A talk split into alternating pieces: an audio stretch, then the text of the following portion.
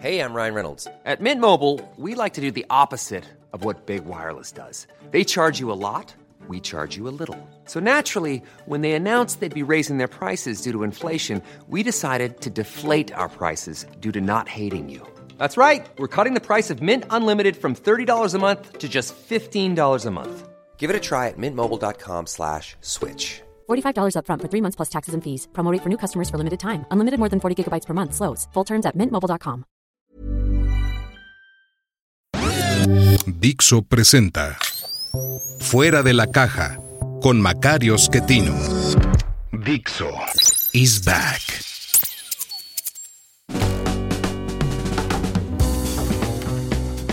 Bienvenidos, esto es Fuera de la Caja. Yo soy Macario Schettino, le agradezco mucho que me escuche en esta segunda emisión de los temas de largo aliento del 2023.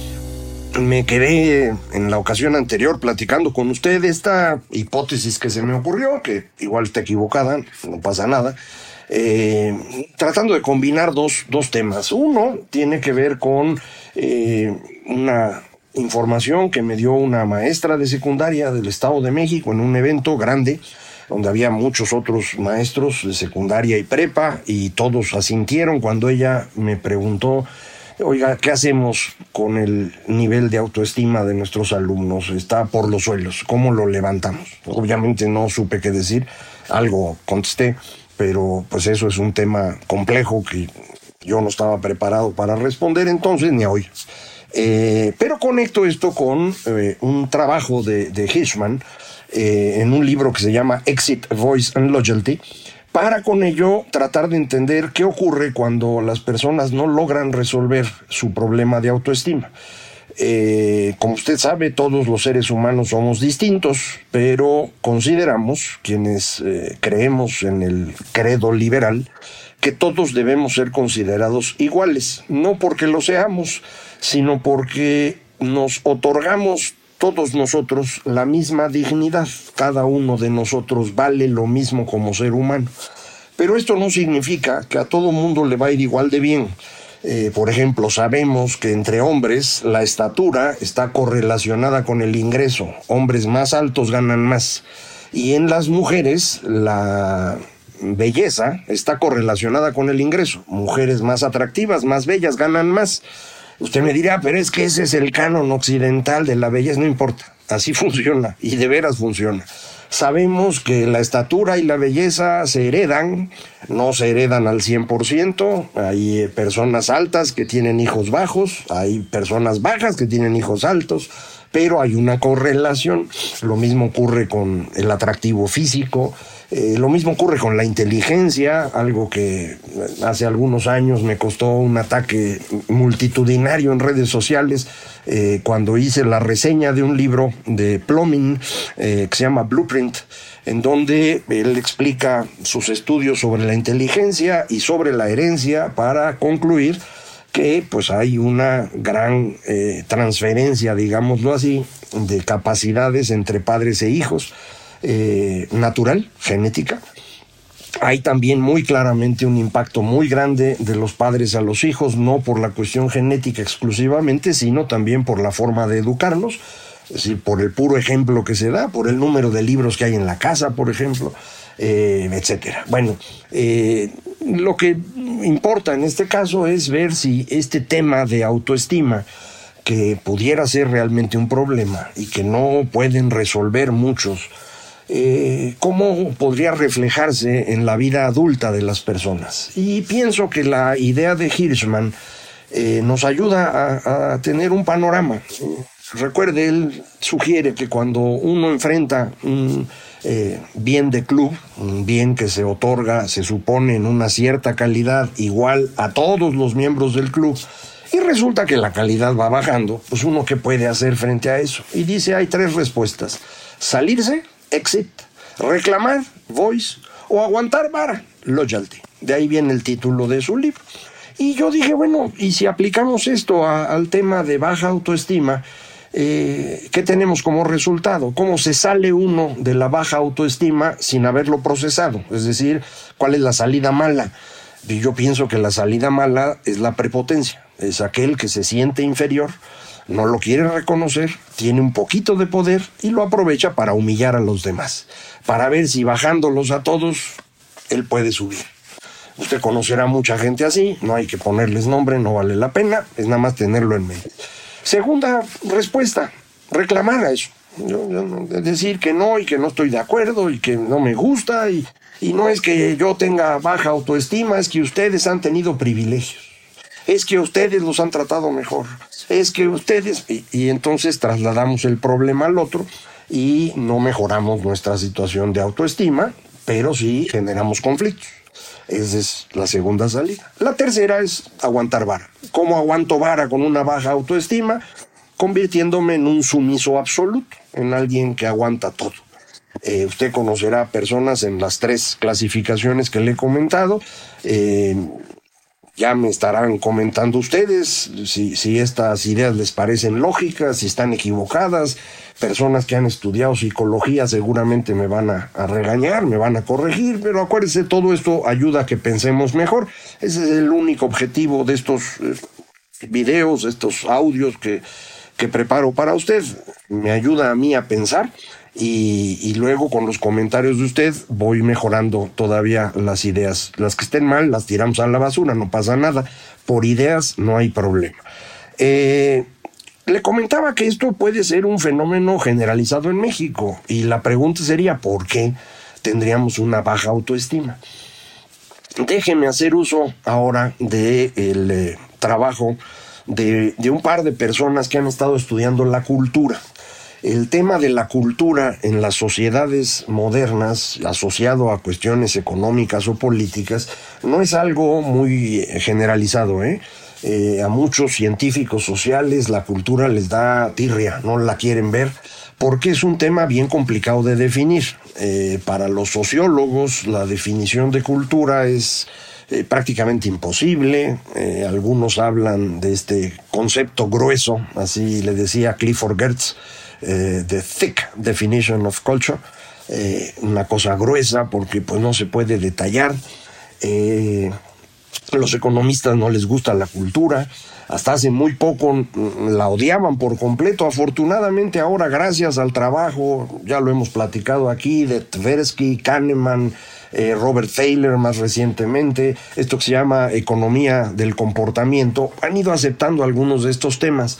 En algunas cosas lo están haciendo muy bien, otras no tan bien, eh, porque bueno, pues es muy difícil ser experto en economía y en psicología al mismo tiempo, sobre todo cuando la psicología es un campo muy, eh, muy complicado. Una gran cantidad de estudios psicológicos eh, han sido retirados recientemente por estar mal hechos, mal hechos en dos sentidos. Uno es la selección de las personas estudiadas y el otro es la forma como se evalúa la, pertinencia del estudio, eh, es lo que se llama la probabilidad. Eh, en las dos cosas ha habido fallas. Esto segundo no tiene remedio, si usted midió mal el tema de probabilidad no hay salida y eso es lo que han estado retirando.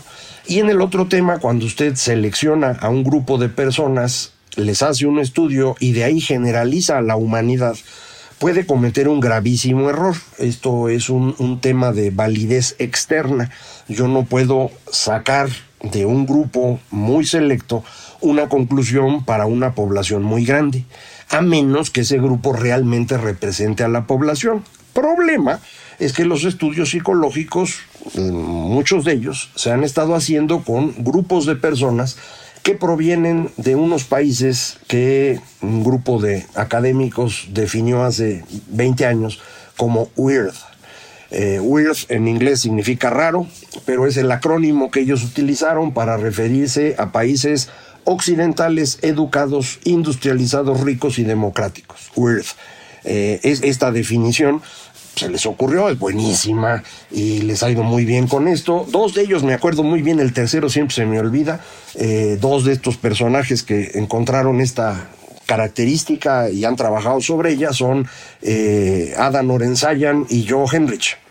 Eh, Joe Henrich escribió un libro recientemente que creo que ya platiqué con usted que se llama The Weirdest People in the World eh, tratando de entender por qué estos países weird son distintos de los demás. Eh, y de eso también vamos a poder extraer algo interesantísimo para entender a nuestro país. Ahí creo que sí, con, con mucha certeza. Eh, pero mm, mm, antes de hablar de eso, déjeme regresarme a mis estudiosos de la cultura iniciales.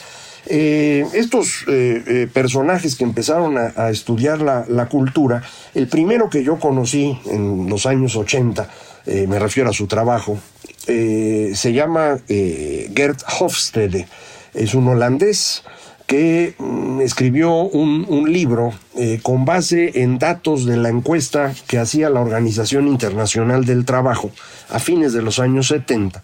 Una encuesta muy amplia en muchos países del mundo, de la cual pudo extraer información con la cual se podían construir ciertas variables sociológicas que podían ayudar a entender los países.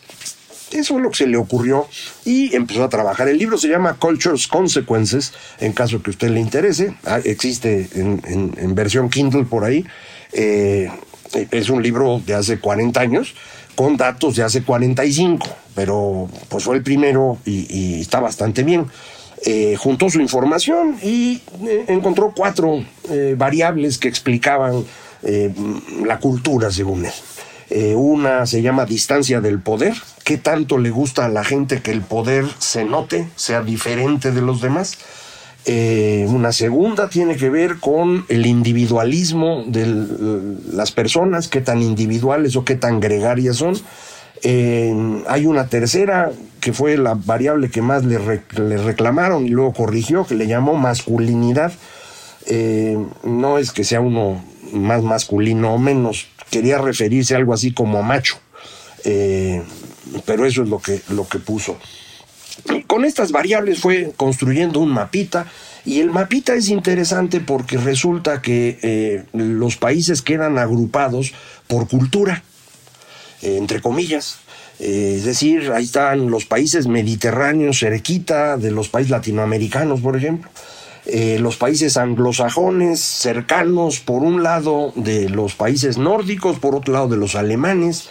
Eh, hay una cercanía entre los países mediterráneos y los de Europa del Este, que en ese entonces eran soviéticos, recuerde usted. Eh, hay una cercanía extraña a primera vista, pero luego se entiende, entre los países del lejano oriente, digámoslo así, China, Japón, Corea, con los países latinoamericanos. Eh, y entonces pues empieza uno a entender cosas de cultura. Eh, de manera casi simultánea él, eh, otra persona se puso a, trabajar en esto. se llama Ronald Inglehart, ya, ya falleció desafortunadamente, y él estuvo trabajando mucho tiempo con esta encuesta mundial de valores que aquí en México levantaba Banamex. No sé si siguen haciéndolo, pero lo hicieron mucho tiempo. Y con esa información de esta encuesta mundial de valores, eh, hizo algo parecido a lo de Hofstede, pero no construyendo estas variables que le comentaba, sino otras.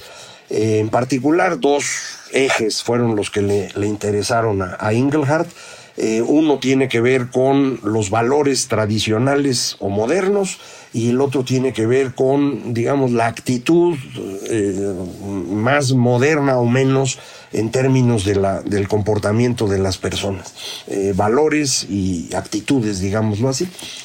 Eh, de este trabajo de Inglehart eh, puede usted encontrar información en internet, es pública, encuesta mundial de valores, busque usted y la va a encontrar.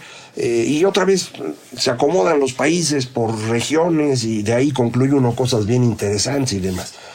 Hofstede, eh, a diferencia de, de Engelhardt, en lugar de hacer este trabajo público, lo empezó a hacer de manera privada. Hizo una consultoría para vender servicios a empresas globales que necesitan entender culturas de los lugares a donde van y él los ayuda con eso. Eh, ya debe ser una persona bastante mayor, pero ahí sigue.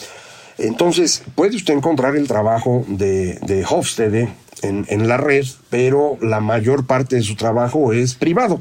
Eh, hay que pagar para, para, verlo, yo no lo he hecho. Eh, he comprado sus libros y vi los datos que son públicos y encontré una cosa bien interesante.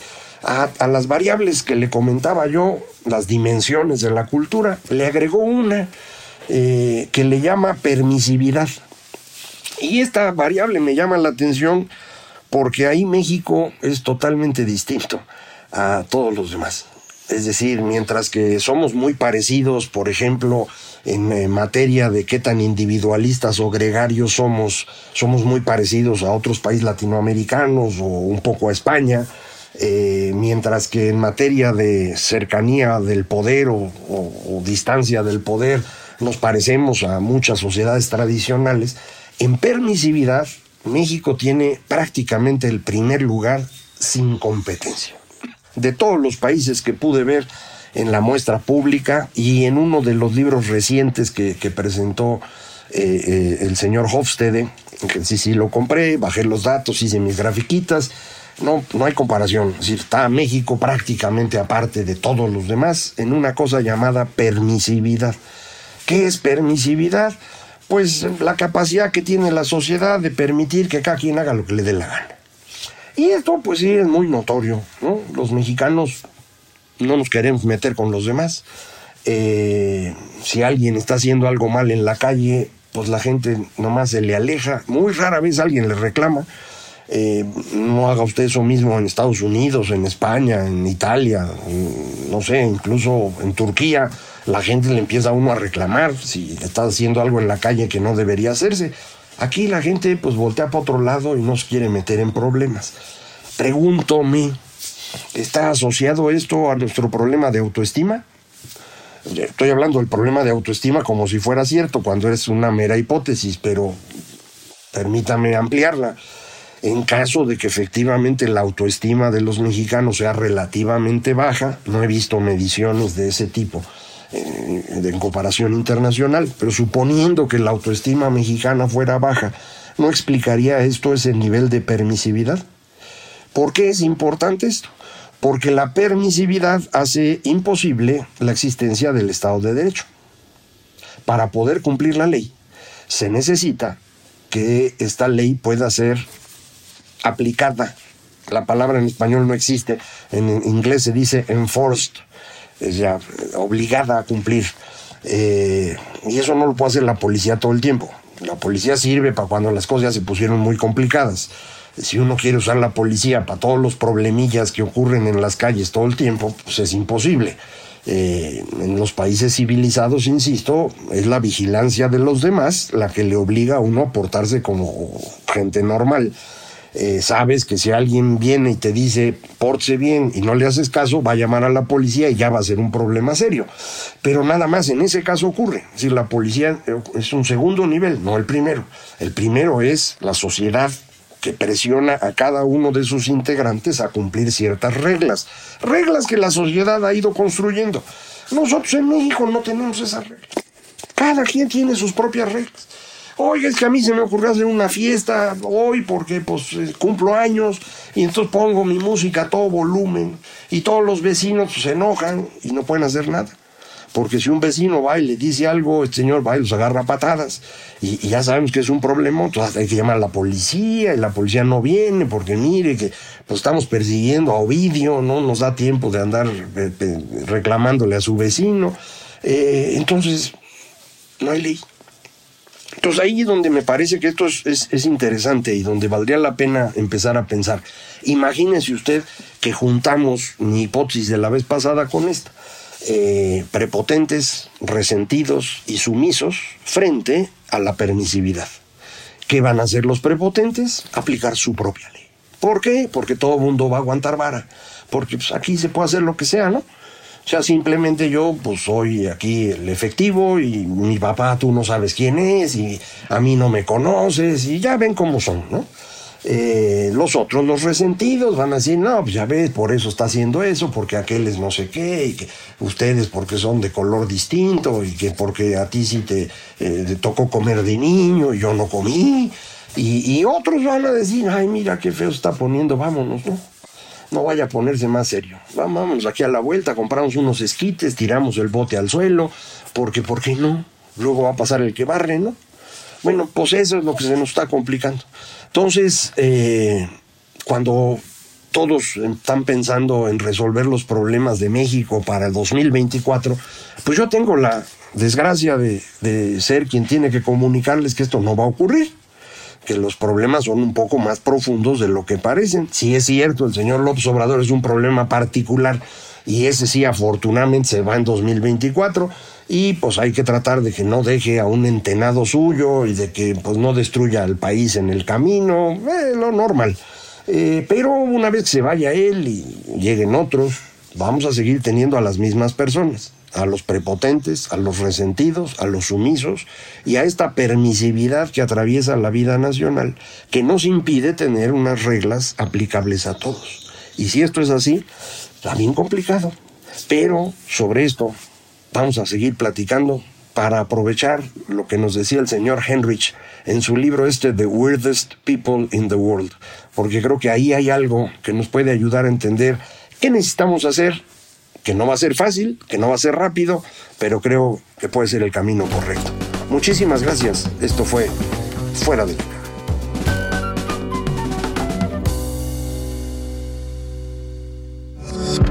Dixo is back.